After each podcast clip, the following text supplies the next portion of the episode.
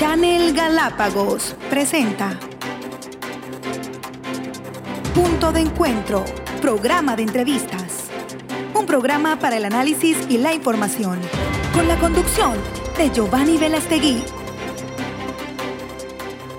Amigas y amigos, continuamos en Punto de Encuentro aquí desde la señal de Channel Galápagos, en este momento haciendo contacto con el ingeniero Guillermo Morán, director de Tunacoms es organización que está patrocinando el día de hoy a propósito de celebrarse el Día Nacional del Pescador. Ingeniero, buenos días. Coméntenos, ¿qué se tiene preparado en la ciudad de Guayaquil el día de hoy para la celebración del Día Nacional del Pescador?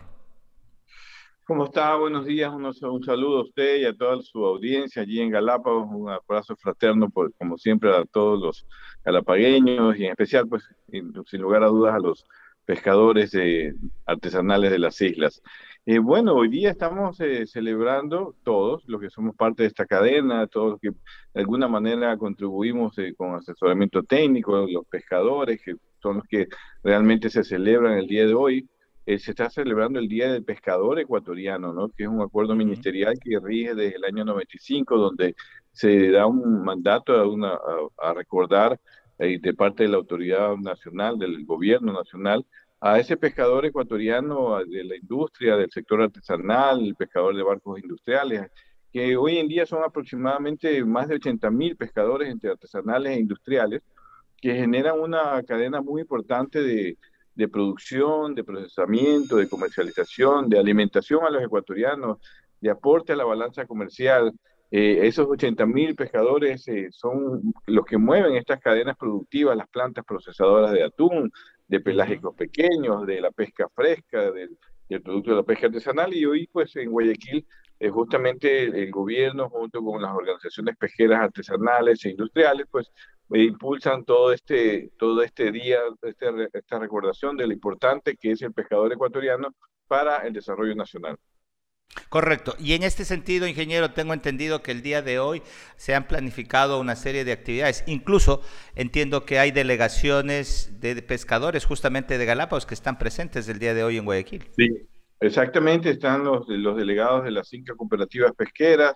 Hay aproximadamente 10 delegados, vienen delegados de todas las provincias, pero en el caso de Galápagos están, están acá justamente uniéndose a esta celebración del gobierno, de la Organización Pesquera Nacional de los Artesanales, que es la FENACOPEC, junto con las cámaras de pesquería, TUNEC, eh, representando a este sector también importante de las Islas Galápagos, están los dirigentes de las cinco cooperativas.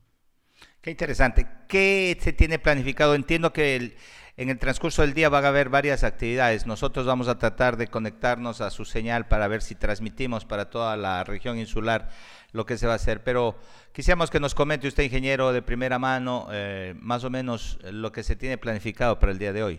Bueno, hoy día está eh, a las ocho y media de la mañana, comienza un reconocimiento religioso al Día del Pescador. Recordemos que San Pedro eh, fue pescador y en base a él se fijó esta fecha como 29 de junio. Ah, ok, qué interesante. Lo celebran, entonces hay una, hay una parte inicial de, a las ocho y media en el malecón de Guayaquil, eh, donde van a salir varias fibras, alrededor de 150 fibras con pescadores artesanales, donde la autoridad pesquera va a hacer una procesión junto con la figura de San Pedro para poder pues hacer un reconocimiento inicial religioso como son todos nuestros pescadores que justamente eh, tratan de emular a San Pedro el pescador.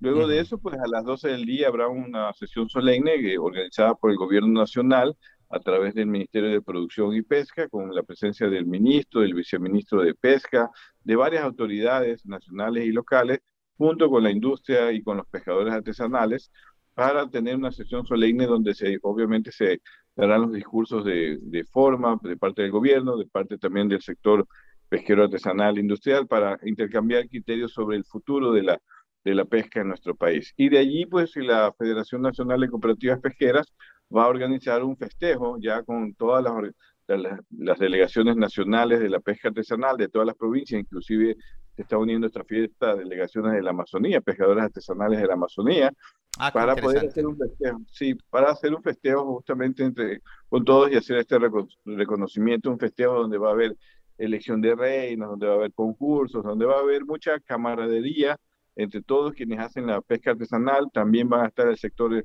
de los gremios industriales. Así que esta es primera vez que en todos estos 25 años, 26 años de celebración del Día del Pescador Ecuatoriano, que, que es un hito y que se van a unir justamente los pescadores. Antes se celebraba de forma separada, hoy se, van, se han propuesto unirse para hacer esta celebración del pescador ecuatoriano que está en toda la flota pesquera nacional. Hablamos de 500 barcos industriales, hablamos de 20.000 fibras artesanales en, en, todo el país.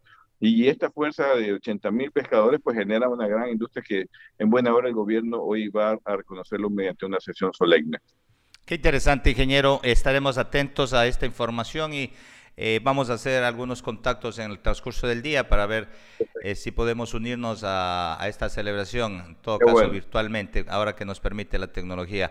Ingeniero, eh, estamos con el tiempo encima. Entiendo que usted también tiene varias actividades en, este mismo momento. Sus palabras finales, un saludo para las islas y quienes nos sintonizan en este instante.